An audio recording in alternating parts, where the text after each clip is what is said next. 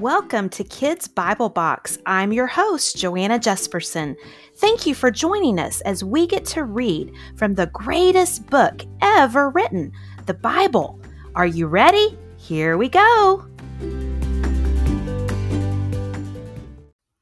We are now going to read from the book of Ephesians, which is right after the book of Galatians.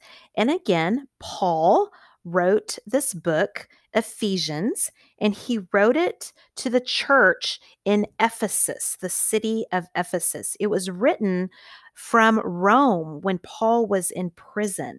And so he wrote Ephesians to show that the church is not a building, but people. When we say the people of God, the church of God, it is the people who love and obey Jesus. That is the church of Jesus Christ. And so Ephesians was written um, to them to remind them who they are in Christ. And I can't wait to jump in to the final chapter Ephesians 6. But I do want to encourage you, as I always do, to go back and read chapters 1 to 5. It is a short book because the sixth chapter is the final chapter. So let's get started with Ephesians 6. Children, obey your parents in the Lord, for this is right. Honor your father and mother, which is the first commandment with a promise, so that it may go well with you and that you may enjoy long life on the earth. Fathers, do not exasperate your children. Instead, bring them up in the training and instruction of the Lord. Slaves, obey your earthly masters with respect and fear, and with sincerity of heart, just as you would obey Christ. Obey them not only to win their favor when their eye is on you, but as slaves of Christ, doing the will of God from your heart. Serve wholeheartedly, as if you were serving the Lord, not people, because you know that the Lord will reward each one for whatever good they do, whether they are slave or free. And masters, treat your slaves in the same way. Do not threaten them, since you know that he who is both their master and yours is in heaven, and there is no favoritism with him. Finally, be strong in the Lord and in his mighty power. Put on the full armor of God, so that you may take your stand against the devil's schemes.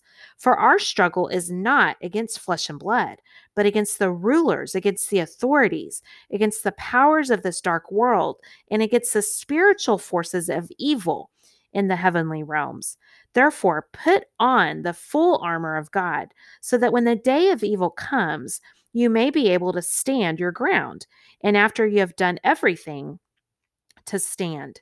Stand firm then, with the belt of truth buckled around your waist, with the breastplate of righteousness in place, and with your feet fitted with the readiness that comes from the gospel of peace. In addition to all this, take up the shield of faith, with which you can extinguish all the flaming arrows of the evil one. Take the helmet of salvation and the sword of the Spirit, which is the Word of God.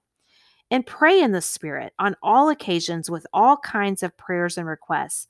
With this in mind, be alert and always keep on praying for all the Lord's people. Pray also for me, Paul, that whenever I speak, words may be given to me so that I will fearlessly make known the mystery of the gospel, for which I am an ambassador in chains. Pray that I may declare it fearlessly as I should.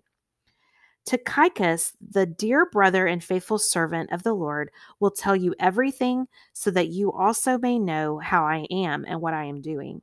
I am sending him to you for this very purpose, that you may know who we are and that he may encourage you. Peace to the brothers and sisters and love eh, with faith from God the Father and the Lord Jesus Christ. Grace to all who love our Lord Jesus Christ with an undying love.